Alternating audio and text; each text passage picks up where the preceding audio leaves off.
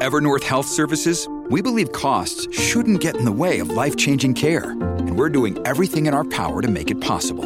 Behavioral health solutions that also keep your projections at their best? It's possible. Pharmacy benefits that benefit your bottom line? It's possible.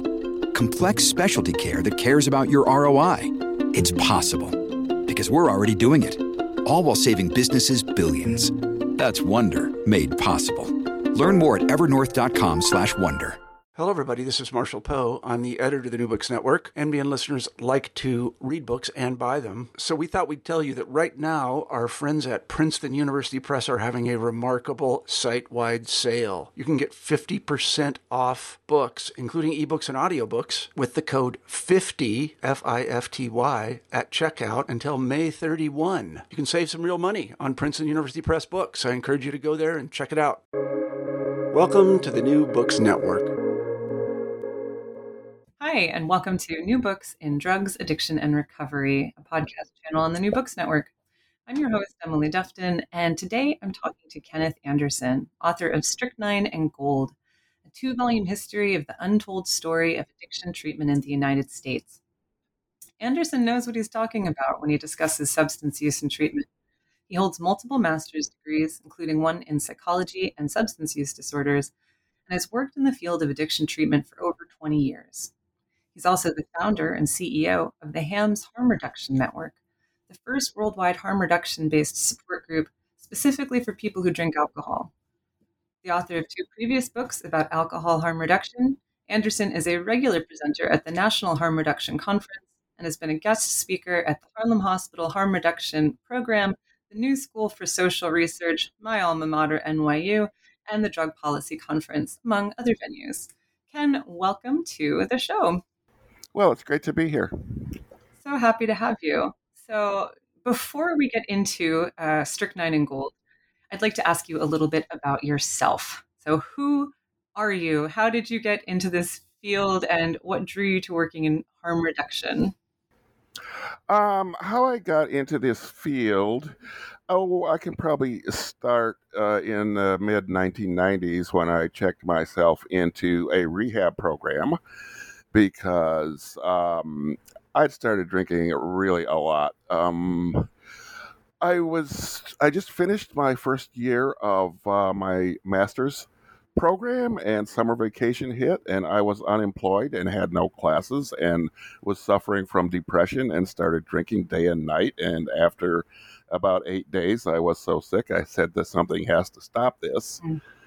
So I said um, I said, you know, I said to the county, Hennepin County, uh, find me a program, but don't give me a 12 step program because I know I can't stand that.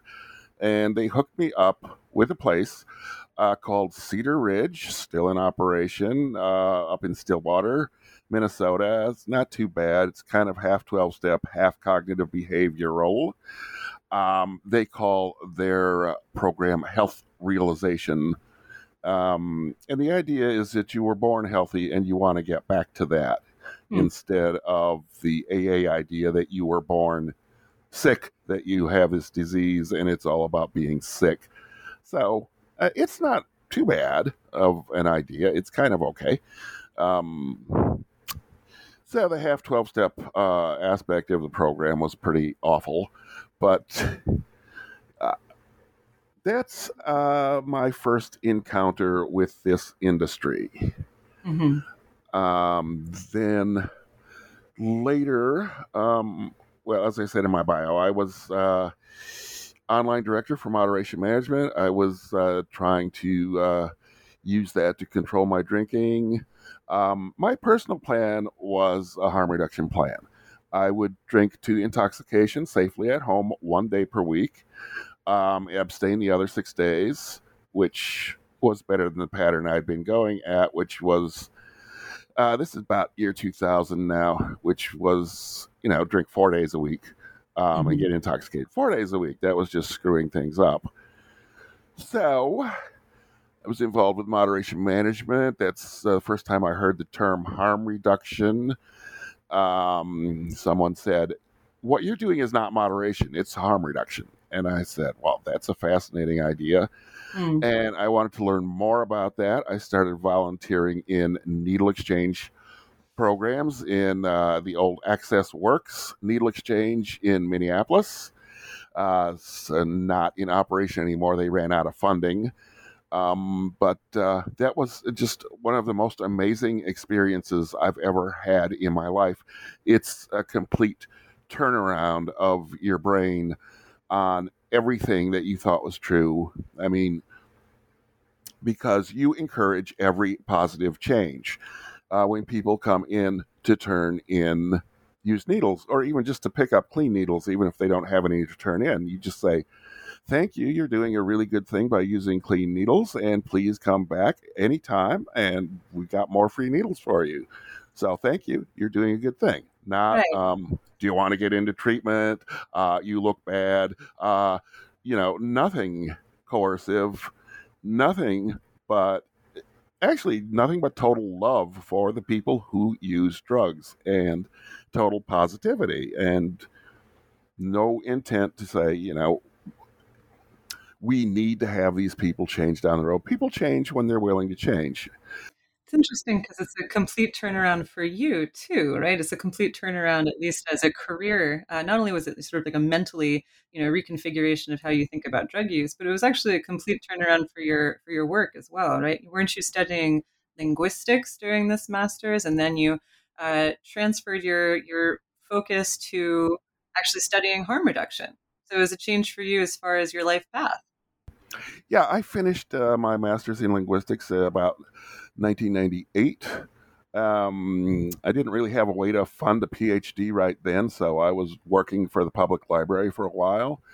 But uh, then I started volunteering in the needle exchange program, and uh, you know, it just totally blew my mind completely.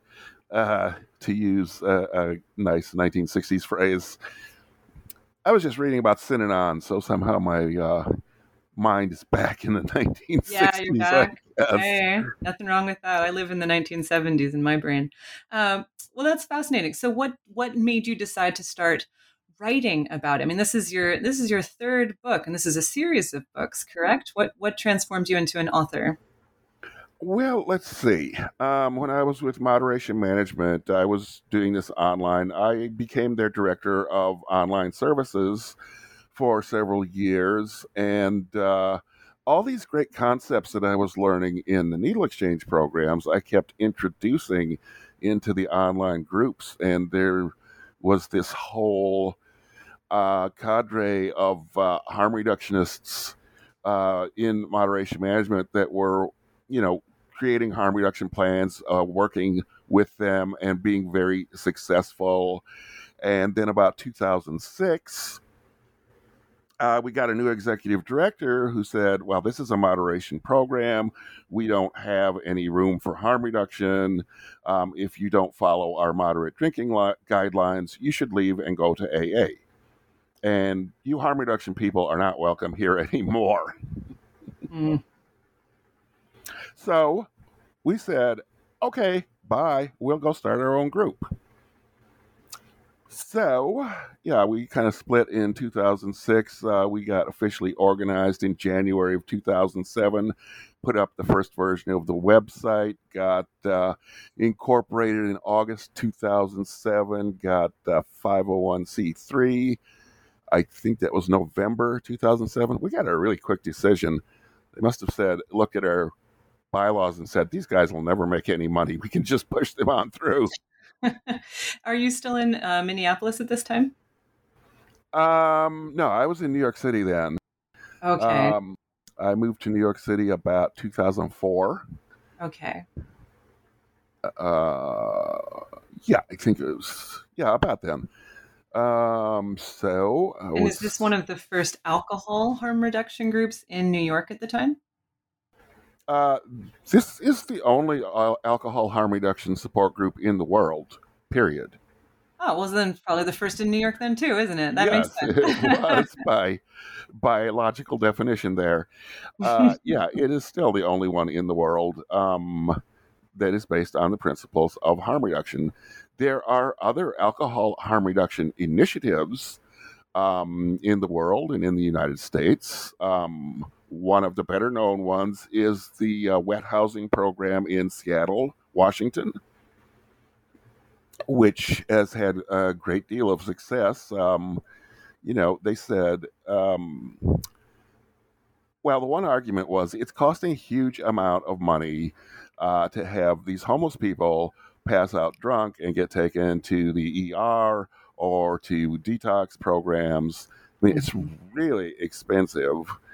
And why don't we just house them and let them drink? Because, you know, if we try to house them and say you're not allowed to drink, they just get kicked out or leave because mm-hmm. they don't want that. Um, so, what happened when they housed people and said, okay, drink all you want? Um, the amount they drank started uh, being reduced drastically. They started cutting back because, mm. well, when you're living on the street, if you buy a bottle of booze, you have to drink the whole thing, or otherwise you're going to pass out and somebody's going to steal it. So, right. you know, you don't really have a lot of options. Once you're stabilized in housing, you know, you can start saying, well, I don't have to chug this whole bottle down now. I can take it easy. I could put and, it in my fridge because I have a fridge, right? Yeah. And, you know, I've uh, talked to uh, some of the people uh, there via Skype, actually. Um, and, you know, they'll say things like, well, some days I want to go to the library and, you know, use the computers or read books or learn things. So some days I don't drink. So, and, you know, and, you know, they start taking, taking on others, just, you know, just, it's just automatic. If you house people, um, they'll get better. Yeah. Right. Housing is healing. Absolutely. Uh, that's amazing. So, your first two books were specifically about a lot of the concepts um, that your group uh, has, you know, sort of formed, right? It's about harm reduction in terms of alcohol use. Is this book, Strychnine and Gold, the first time you've descended into the history of addiction treatment? It's the first time I've written about it uh, to any extent um, I published a bunch of articles on various uh, online um, online magazines is the correct term for them, or pff, online places. Mm-hmm. Um, I are you familiar with Filter? Mm-hmm. Yeah, I published a couple things on Filter. Uh, Will Godfrey had two things before Filter. He had Substance.com and he had The Influence and I published a bunch of articles on those. Mm-hmm. I also wrote for Pro Talk for rehabs.com, uh, mainly because they paid money and because they let me publish anything. I was surprising. I published some of the most radical things that they've. I'd submit some of the most radical things they ever saw, and they just publish them and pay me for them. So that was cool. it is nice to get paid from time to time. I agree. Uh, well, so tell us about the title of this book, right? Um, the full title, let me grab it. Yeah. Is Strychnine and Gold, Volume 1, Part 1, and Volume 1, Part 2 of the Untold History of Addiction Treatment in the United States. Now, I imagine that most people probably know what gold is. But what is strychnine and what do these two substances have to do with addiction treatment? Well, I think most people know strychnine is a poison. Most people have read Agatha Christie, or uh, they've had gophers in their backyard and they've poisoned them with strychnine. Um, yeah, strychnine is a poison. Uh, most medicines are poisons. Uh, as Paracelsus said, uh, everything is a poison. Uh, there's nothing that's not a poison, but the poison is in the dose. Uh, strychnine was very commonly used medicine in the 19th century, early 20th century. Um, it was an effective heart stimulant, cardiac stimulant. So, I mean, later in the 20th century, we developed better, less poisonous heart stimulants like uh, amphetamine and adrenaline but they didn't have that back then. So they used strychnine. It worked well in the proper dose uh, as a heart stimulant. Um, and In 1886, uh, there's a doctor in Russia that uh, published an experiment that he had done. He had taken uh, several alcoholics who were actively drinking and given them injections of strychnine. And after three days of injections, they stopped drinking. They were repulsed by alcohol. They couldn't touch it. Um, so it's it's probably the first. Well, no, it's not the first. It's one of the first forms of aversion therapy for alcohol, and uh, this paper got published in every English language journal. Well, I mean, lots of English language medical journals. Uh, the only one of the only journals that didn't publish it was uh, the Quarterly Journal of Inebriety, which was the only specialty publication on addiction and alcoholism of the era. Hmm. And they said, "Oh, we believe in asylum treatment. We don't believe in in drug treatment, in uh, medicine, in pharmaceutical treatment. So we're going to ignore this." Mm-hmm. Um, and this, these were the powers that be in addiction treatment in the United States at the time in the 1880s. And they the said it's still going on today. The difference between drug-free and medication-based uh, treatment. You know, the wheel just keeps turning.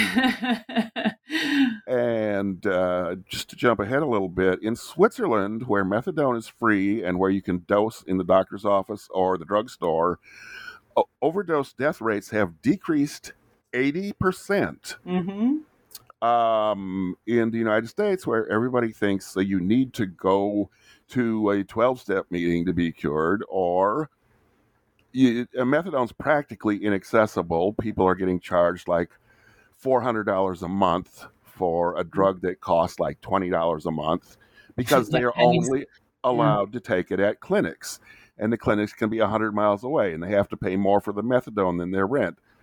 And then they get told, well, if you could afford to buy heroin, you can afford to pay for the methadone. The whole purpose of methadone, one of the whole purposes was to decrease crime so you wouldn't have to steal to right. buy the heroin. You yeah. goddamn profiteering assholes. yeah yeah, these profiteering assholes that I hope I can swear on this podcast. oh, feel free. That's fine. Especially when you're talking about profiteering, it's fine. the guys that run these methadone clinics, uh, there are some good ones. There are some decent ones. Uh, there's quite a few nonprofit ones in New York City. Uh, but these for-profit methadone clinics are just horrible and you know people are degraded and they have to go to these counseling sessions and what do they do in the counseling sessions they degrade you they degrade you every way possible in a methadone clinic they do everything possible to make you stop coming mm. No wonder our overdose death rates have increased tenfold we're doing everything exactly 100% wrong the answer is already there it's not just switzerland uh, Norway had same results. At least seven countries, which I wrote about on the HAMS website. Uh, at least seven countries have had long-term great decreases in overdose deaths, right. and they all did the same thing. They made methadone free and completely easily accessible. Right. And right. there's about half a dozen more countries that had a shorter-term success uh, for long term, I looked at at least 20 years. For shorter term, like 10 years or so. Mm-hmm. Um, but they all do the same thing. And none of them do 12 step programs. Nobody does 12 step programs outside of the United States, Canada, and Great Britain. And hmm. they're not that popular in Britain or even Canada. It's mostly the United States where everybody says, wow, faith healing, that's what hmm. you need to cure that's addiction. Yes, surrender to God. Uh, See, what I don't understand is why you're not passionate about this, Ken. no, I love it. I love. I love the. I love the the passion and the um, and the real the real commitment to this field that you bring. It's uh, it's it's really remarkable, and you come into it with. I appreciate a very um, historically minded um, perspective where you understand that what we're dealing with right now did not come you know out of nothing it's very much so the product of hundreds of years of creation at this point. I mean, not hundreds, right? We were talking about like late 19th century, but we're talking about at least a century and a half of uh, the, you know, the continual building of ideas, right? Yeah, pretty wild stuff. well, so actually, that's a question I want to ask you, right? When I was when I was reading through uh, Strychnine and Gold and I really liked it. I would I think anyone who is familiar with William White's Slaying the Dragon will really appreciate Strychnine and Gold. I kind of see them as like companion volumes because just like the massive wealth of information is just really, really valuable. But um it's you you it makes it very clear that addiction treatment has long been a very tricky area, right? Because it's straddling the line between a medical practice for doctors to take care of and a business opportunity for people to capitalize on. So, if you could tell us a bit about what you learned about treatment as a commercial commodity in the 19th century and into and into the 20th and hey if you have any comments on it today go for it okay um, well back to where we were in 1886, uh, the professionals did not want to give medication. They did not want to give medication assisted treatment, to use the modern term. They did not want to use any type of medication to treat addiction with. They thought asylum treatment, put them in asylums, give them people a trade, have them work, and to give them religion and if you lock them up for at least a year, um, they will be cured. Well, T.D. Crothers, Thomas Davison Crothers, was the de facto head of the inebriate asylum movement. Um, and he said uh, people should be locked up one to two years uh, to try and cure them. And if they relapsed after they were released, they should be locked up for life to keep society safe from drunkards and to keep them safe from themselves. So he wanted life imprisonment in an asylum. Uh, of course, this never succeeded.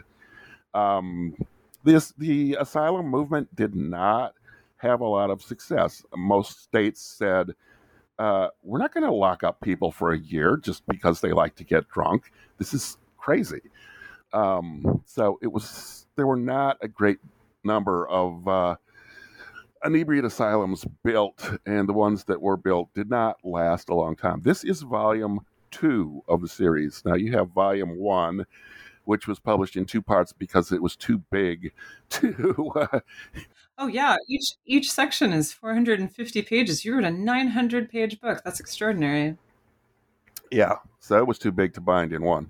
But uh, yeah, volume one is the, pro- the proprietary cure institutes the ones that had the secret cures and charged money for them. Volume two, which I'm um, just finishing up, is the inebriate asylums and inebriate farms, and uh, going up to the narcotics farms in Lexington and Fort Worth. Oh, which super rad. Well, tell us more about these these cures that they were selling. There's some pretty like wacky stuff that um, is being sold under the guise of treatment, right? Um, okay, I'm not sure where we got to there. I'm going to go back to where I was. Um, so the the asylum people did not like this idea at all. Oh, uh, one more guy we have to talk about is uh, Charles B. Towns, uh, who opened the Towns Hospital and who was very uh, influential in getting the Boylan anti-narcotic law going in New York State. He was a total pusher for prohibition, but he ran a treatment hospital and he published uh, in one of the things he published he said uh, anyone that relapses after addiction treatment he was doing addiction treatment for opiates said anyone that relapses after taking uh, my treatment should be sent to a death camp. He advocated setting up death camps for addicts who relapsed and just exterminate them wholesale Oh, that's a super idea. My God. Jeez. Yeah, well, it did not catch on, obviously. Yeah, probably a probably a benefit. yeah, probably a good thing. So, 1886, uh, the addiction treatment professionals see the strychnine cure get published and say, "We don't like it. We're not going to do it. N- we want asylums." Um, so, uh, a number of doctors tried it out, and they found it was successful. Uh, a number of other doctors tried it in Russia. One doctor treated at least 500 patients uh, with this in Russia. Mhm. Um, and it was very, I mean, it's very successful in getting people to stop drinking. It makes them averse. They can't stand alcohol after day three of the injections. So it's it's an effective aversion treatment. Um, so there's a doctor named Leslie Keeley, uh, who's a railroad surgeon i- living in Dwight, Illinois, one of these little flyspeck towns out on the prairie, and he hears about the strychnine cure. Now, Keeley had started selling a liquor cure through the mail order in 1880, and it wasn't too successful. And he'd actually shut the business down when he read this article about the strychnine cure. And he said, Well, I'm just going to try this out and see if it works. He tried it out, it worked. And he said, Oh, wait a minute, I got a good moneymaker here. Mhm, mhm. I'm going to call it the gold cure because I'm not going to tell tell people it's a strychnine cure.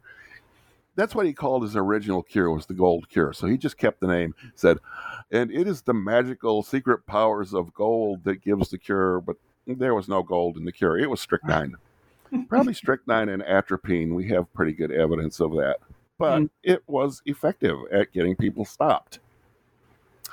Um, so he started, you know, in his office, he started giving the strychnine injections. So more and more people started coming. By 1890, um, there were close to a thousand people a day coming to Dwight, Illinois, to take the Keeley cure, the Keeley's Do you know how much cure. about they were paying for for the Keeley cure? How much was how much was Keeley raking in off of this? It was uh, twenty-five dollars per week for the treatment, and it was the treatment uh, initially was three weeks, and about twenty-five dollars for three weeks worth of board. So it was initially about hundred dollars hmm for the full course of treatment for twenty-one days. Uh, later, he extended it to four weeks, twenty-eight days. Guess who invented twenty-eight days? It was Keeley in the eighteen nineties. That's extraordinary. That's amazing. That's a decent amount of money at that time. That was a good, yeah, chunk of change. That was a couple months' wages. So, uh, yeah, it's not. It was not a cheap cure. yeah, but, uh, a financial commitment to going to Keeley. Yeah, definite. Well, basically, uh, nobody was giving out free treatment at the time. Uh, there was no health insurance in the 1890s. hmm Um, everything was paid out of pocket. Everything was direct from the patient to the doctor. No middlemen. In fact, the American Medical Association fought against medi- against medical insurance. They fought tooth and nail to prevent any form of medical insurance from ever being established. They hated it. They said every doctor should get paid directly from the patient. There should be no middlemen. Because yeah, and and for people who can't afford it, well, tough cookies, right? Too bad. They don't need help. They don't need help. doctors were supposed to dedicate some a part of their time to treat the poor. Um, not all of them did. Some of them never did. Um, if you look in Boston, there's a history of this. Some, some so quite a few good doctors did um, dedicate some of their time because you would kind of get ostracized from good society, particularly in the East, if you were that greedy hmm you know. Hmm and if you were rich in boston and you didn't contribute to charity you would be ostracized. Hmm um, it's kind of different in the midwest where the nouveau riche ruled. Uh, uh, doctors were much more likely to say oh they're poor let them die uh, i don't owe anybody any charity um, but that was the system before insurance came about and that wasn't until like the 1930s Yeah, right. Coming out of Texas, of all places. Texas, which brought us health insurance. it's so strange. Um, well, so you know, this is this is something we were talking about a little bit before we started recording, but I mean, what you're kind of getting at is that it took a long time for medicine to become scientific, right? Like here's Keeley promoting a cure for uh, alcoholism that he mislabels, doesn't tell people what, what's in it, uh, charges them an arm and a leg for, and that's pretty much the only thing that's available, right? There's no other options. Why did it take so long for medicine, specifically addiction medicine, to become scientific? Well, uh, your other option was an inebriate asylum or a private sanitarium, but they also charged an arm and a leg. Um, Keeley didn't charge a tremendous amount. Some of his competitors undercut him. I think there were some that were low as low as sixty dollars for the whole month. Mm-hmm. Um, and those are all documented in the book. Uh, getting back to medicine becoming scientific, um, I mean, it depends on what aspect of medicine we're talking about, but the important part here is pharmacology and therapeutics. Mm-hmm. Do you test when you test to see if something is effective or not effective?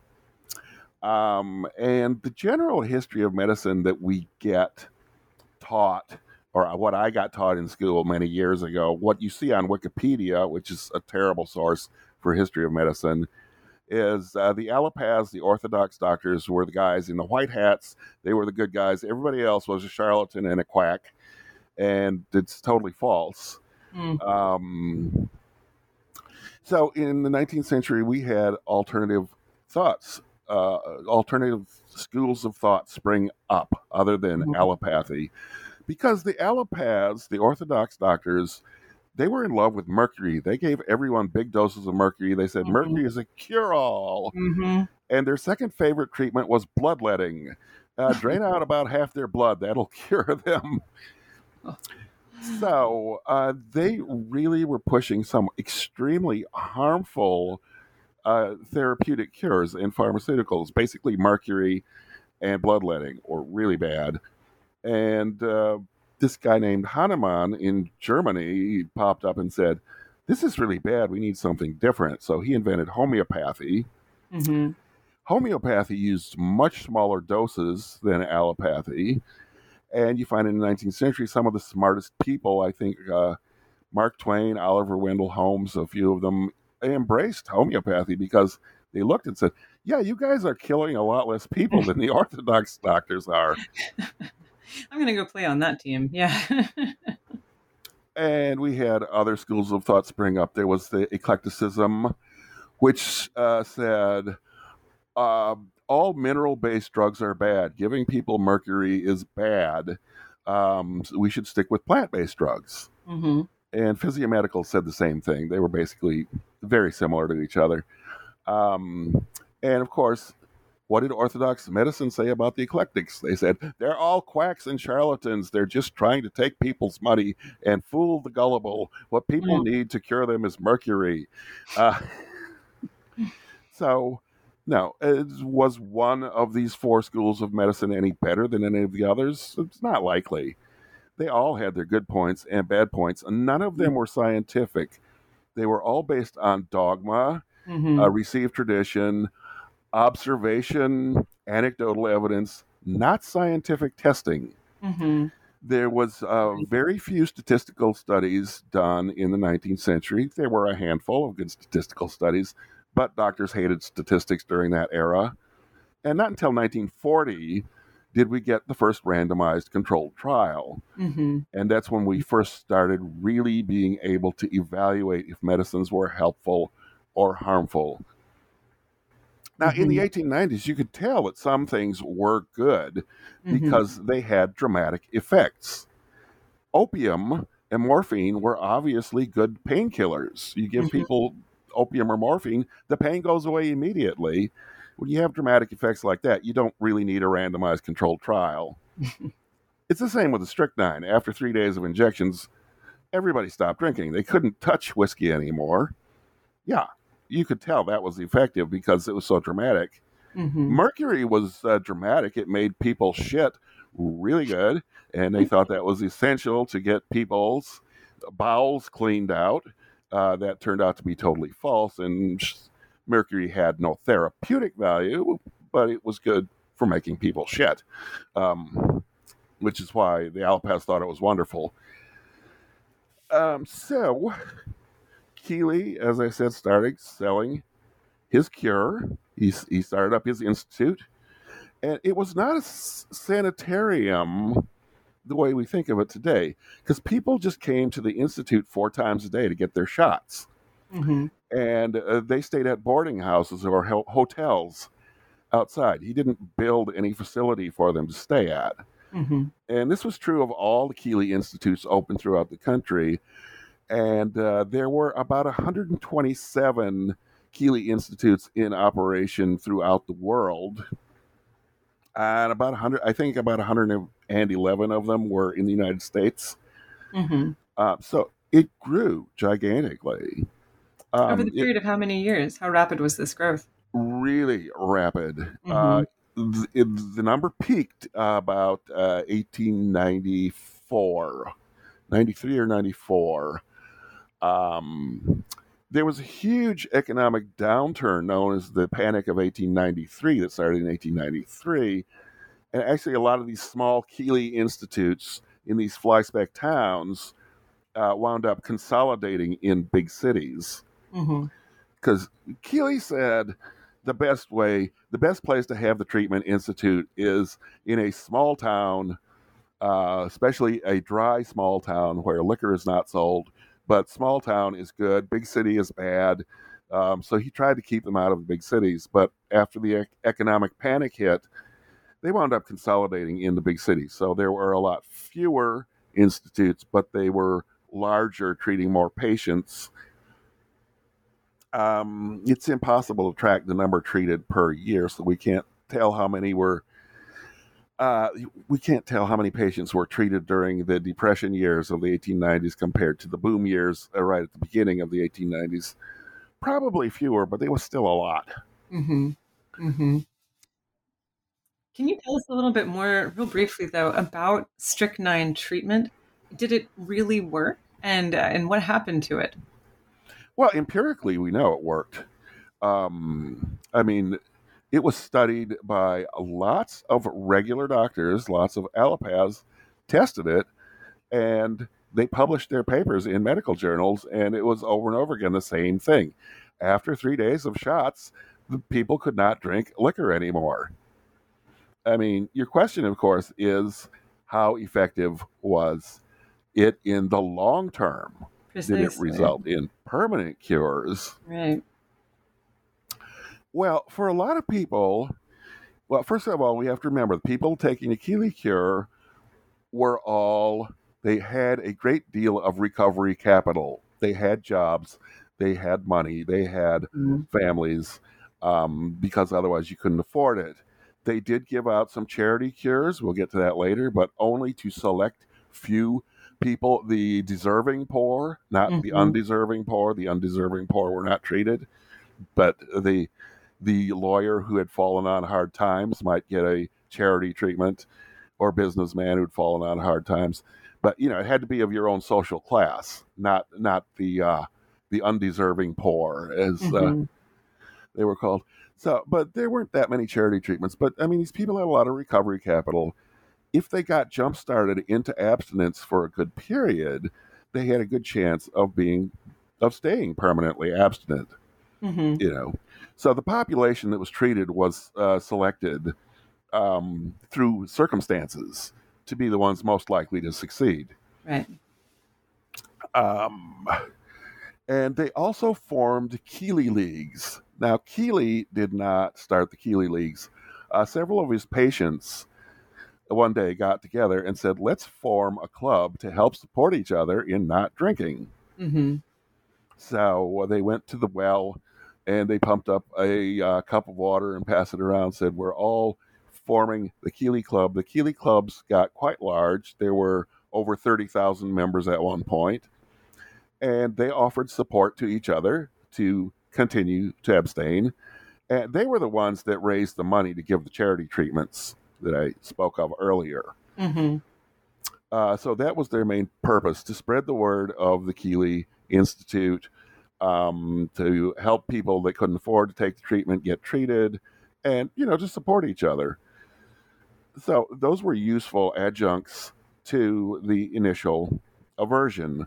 I mean, aversion therapies can be overcome um, if you work really hard. If you're determined to overcome an aversion, you can do it. Um, which actually is bringing us to the next part of the discussion and your other question what happened to the strychnine cure? Mm-hmm. Um, well, there's another way to produce an aversion uh, to something, Mm-hmm. um, particularly if it's a food or a beverage. There is something called conditioned taste aversion, Mm-hmm. which has been very well studied uh, by this time. Um, we found uh, John Garcia was one of the initial researchers uh, starting in the 1950s who uh, discovered uh, conditioning the kind. Okay, the stimulus that did good conditioning depended on the response you wanted. Mm-hmm. So, if it was for food or drink, if you wanted to condition mice, rats, not to eat or drink something, uh, you know, put uh, an emetic in them that will make them throw up when they eat it. And if people eat something and throw up immediately afterwards, they won't touch that food again for Mhm. a long time. They be, become aversely conditioned to it. He also found out if you want to uh, uh, make mice or rats avoid a certain place, the effective way to do it was with electric shocks. Mm-hmm. So uh, shocks convert uh, shocks are good for conditioning about movement or place, location. Um, emetics throwing up is very good for conditioning against foods or beverages, Mm-hmm. and uh, this is thoroughly demonstrated from the 1950s and has been researched ever since up to the present day. There's still people doing research on conditioned taste aversion. Um, it's very well established. It kind of screwed up the traditional behaviorists who said uh, any stimulus could be paired with any response equally well. The mind is a black box. Is not true at all. Um, yeah, we have a built-in survival mechanism. Yeah, if you eat something in the wilderness that makes you sick, you are conditioned to avoid that in the future, so Right. that you don't die from poisoning. exactly. Anyone who's had food poisoning uh, knows exactly what you're talking about.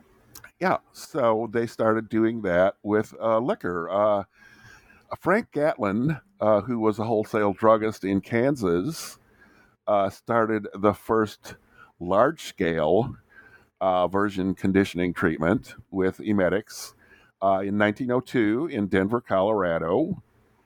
Um, he had his wholesale business in Kansas, but he opened the the treatment institute in Denver and he hired it out to some he had some people managing it for him. And they started uh, pairing emetics with alcohol so people would drink and immediately throw up. Mm-hmm. and that created an aversion. So he could do that in three days. Mm-hmm. uh, keeley treatment took 28 days. Uh, so the gatlin treatment was much cheaper and quicker and had the same effect so the Keeley treatment started getting competition from Gatlin, but uh, the people that Gatlin put in charge of running the business weren't totally that savvy about starting a big chain. It didn't. Gatlin institutes did not become huge. Mm-hmm. Um, in 1909, uh, the chief physician at the Gatlin Institute left. His name was Dr. Benjamin Neal Mm-hmm. and he paired up with a banker named James Bruce from Iowa.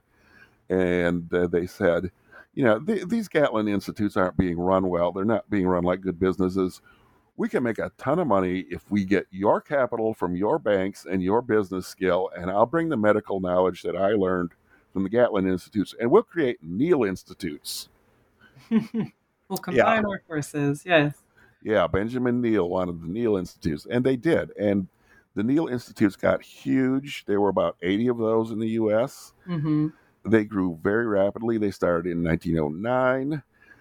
Um, and then about 1916, 1917, demand for treatment started to disappear. Mm-hmm. Um, it's very complicated. There's a whole bunch of factors. Uh, there were state prohibition laws. Mm-hmm. Um, temperance movement was getting really going good. mm-hmm. Um, people were quitting drinking. Um, so, and then World War One uh, mm-hmm. led to rationing on alcohol. There was the Lever Act, which made it illegal to distill booze Mm-hmm. in the United Anti-German States. sentiment that brings down beer drinking. What's that? Um, World War One. I, I, the thing I always think about with World War One is that the, the strong anti-German sentiment actually decreased beer drinking. You know, there was actually sort of like a um, sort of social prohibition against um, drinking something that had such strong German ties when you were fighting them in a war. Okay. Yeah, I hadn't put that in, but that makes sense. Um, yeah, yeah, it's fascinating. There's like a lot of anti-German, uh, don't drink beer, like advertisements in magazines and stuff like that. Support, be, be patriotic. Don't don't drink beer. Yeah, I think I've seen those, but I didn't get those in the in the book. So, but the, uh, Well, the you- one, in the rest of the 450 pages, you covered everything, so don't worry about that. well, we had the Lever Food and Fuel Act, which made it illegal to distill alcohol in the United Mhm. States. So, uh, yeah, so it's being cut cut back at all of these at all of these different places. You know, socially, politically, of course, you're coming up on the passage of the 18th Amendment and then the Volstead Act. It's it's such Yeah. an interesting time, right? The Whis- whiskey 20s. got very expensive because it had to be either be imported or distilled before the act was passed in 1918. Mhm. So the prices went way up. Sure. So people bought less. So treatment demand just really dropped to almost nothing Mm-hmm. before prohibition was passed. Right. Right. It was actually at its low. Treatment demand probably hit bottom about the day that prohibition was passed. Mhm. Immediately That's after fascinating. immediately after it was passed, uh, treatment demand started rising again. and by about 1925, it, it was up very high again. Um, but uh, about 1920, it was at its bottom. There was the lowest demand for treatment. And a lot of these institutes just shut down. Uh huh. Uh huh. Um, a few of the Keeley Institutes survived. The parent institute survived until 1966. Mm-hmm. Um, uh, apparently, in the 1940s, they stopped doing the strychnine and uh, c- converted over to a conditioned taste aversion Mm-hmm. Treatment. And then, after a couple years, they went to 12 step. So, So a total uh, kind of uh, just got rid of all, got rid of the medication totally. That's fascinating. Um, and it lasted until you said sixty six, and then and then shut down as 1966. well. Okay. yeah, there Wow. were too many. Um, there were too many uh, government supported, city supported, state supported treatment programs. They couldn't make Right. any money off of it anymore. Right. Right. right the for profit one was not, they were going to start losing money. So they said, we're going to shut down because the city and the state is are giving free or cheap resources that we can't compete with. Right. Right. So we don't have too much time left. I want to ask you um, kind of one one quick question. You know, who do you want this book project to speak to? Who's your audience here? Um, my primary audience was myself. That's great.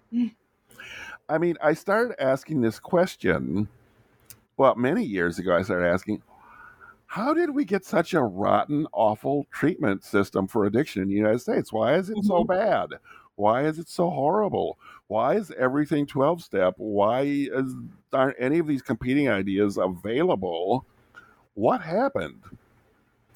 And I was uh, in a PhD program at one point, which I didn't finish. Um, but I got an assignment. Um, right, it, we, it was we were looking at systems theory, and so write a systems theory paper about addiction treatment. And I said, okay, I'm going to look at the economics because it's got to be capitalism that made everything rotten, because capitalism has a way of doing that. Mhm. Um, when, especially when it's uncontrolled capitalism. Mhm. Um, so I started looking at the history. And I mean, I read Bill's book a long time ago. I had Mhm. Bill on my podcast. Uh, I actually had him on twice because he's got a big, long book too. That's great. Eh, yeah. Took two episodes to cover all of uh, Slaying the Dragon, which it's a great book. It's a great standard book. He doesn't oh yeah. Oh yeah. he doesn't have much space to go into the Keeley Institute. He's only got a couple pages on it, so that was something that was wide open to look at some more. And yeah, pretty much I found out uh, eventually it's capitalism that is responsible for every hospital incorporating 12 step treatment because it made no sense that hospitals would institute 12 step treatment programs. There was no evidence behind them, there was nothing published in scientific journals. Doctors in the 1970s did not give you treatments that were not evidence based. They had mm-hmm. to have been studied in scientific journals. Doctors didn't just say, Oh, you have cancer. I'm going to send you to a faith healer because I think faith healing is good. no, you would get your license revoked for that. So, I mean, it's not doctors that brought 12 step programs into hospitals. hmm Doctors just threw up their hands and said, uh, We don't have any treatment. Um, so, And they're offering this, so why not? Right. Right. Well, what happened? Uh, Comprehensive Care Corporation, CompCare Corporation, uh, was the one responsible. We have to look at the background. Uh, I think they got started in '69, or maybe it was '70. Uh, that's about the time that they did their first thing that I'm going to describe right now. Um, so, uh, about 1969, hospitals in the United States were severely overbuilt. hmm Um, there were no restrictions on hospital buildings, and every hospital had about 50% of its beds empty. Mm. And they were all Money losing loser. money. They were losing money because they couldn't fill up their beds with patients. right. Uh, mm, and by 1969, a huge number of insurance companies were offering uh, insurance payment for alcoholism treatment given in a hospital. But no hospitals were giving it. hmm So there was this huge pool of money, this huge pool of empty beds. And uh, we have a man, his name was B. Lee Karns, K A R N S. Um, and he had been the chief accountant, the chief accountant for Caterpillar Tractors in Peoria, Illinois, in the 1950s. And in the late 60s, he started a medical consulting business to help people cut costs. And he got hired to take over CompCare Corporation, which was a little chain of three hospitals that was about to go bankrupt. hmm And he said, I've got a great idea. There's all this money for alcoholism treatment, there's all these empty beds in all these hospitals throughout the country. I'm going to create a program where I supply the personnel to do the treatment. They supply the beds, the hospitals supply the bed. We split the profits 50 50. hmm And everybody said, Oh, that's a great idea. Let's try that out and see if it works. And it's like, what kind of treatment are you going to use? Well, we've got two options. We could use aversion therapy, uh, which is really expensive and requires a doctor to supervise it, or we could use a 12 step program, which is really cheap, and we can hire high school dropouts to be counselors. Uh, we'll go with that one. That one's cheap. hmm hmm So he sent his counselors in to do the treatment. Uh, the the hospital split the money with him. The first one worked out really good. He said, "Okay, let's do another. Let's do Mhm. another." Pretty soon, he's got like 300 hospitals in the U.S. contracting with him to do the treatment, and he's making uh, millions and millions. I forgot the exact number. CompCare got huge, What year is this gigantic. When is this Uh, happening? 1970s. 1970s. Ah, the 70s. I love the 70s. Yeah, that's when insane. all the hospitals got 12 step treatment programs Incredible. in them from That's CompCare incredible. Corporation. and the contracts were for three years. And when the contracts ran out, uh, the hospital said, "Well, we've seen how this works. We can do this ourselves. Mm. We can hire really these uh, high school dropout counselors to to do the treatment. We don't need him. We can cut him out." Mm-hmm. So mm-hmm. CompCare got cut out. Um, they went from this huge profit to huge bankruptcy, but the damage was done. 12 step yeah. had become standard in U.S. hospitals everywhere. And are you going to be writing about this in future volumes of, of this work? Are you continuing Strychnine and Gold, or is it going to transform into something new? What's your next step? Uh, there will be more volumes. Strychnine and mm-hmm. Gold is the title of volume one. Volume two, I think, is going to be titled From Inebriate Asylums to Narcotic Farms. Uh huh. I'm excited about the narcotic farm material. I love. I uh, I think Fa- Lexington and Fort Worth are so beyond fascinating. They're they're interesting. There's a lot that's been written about those, so I'm not going to be able to contribute an, a huge amount of new material mm-hmm. on those. Okay. Uh, some of the inebriate asylums, uh, there's been very little written about the one in Kings County, for example, mm-hmm. in uh, Brooklyn, uh, to Brooklyn of today, uh, mm-hmm. Kings County of the of then. Uh, mm-hmm. well, that sounds remarkable, and when they come out, I can't wait to have you back on New Books Network here to talk more about it. But for now, it seems like we're probably out of time. I want to thank you for giving us this amazing uh, journey through early uh, addiction treatment in the United States. This has been an absolute education, and I am so grateful for it. Thank you. Okay, thanks for having me here.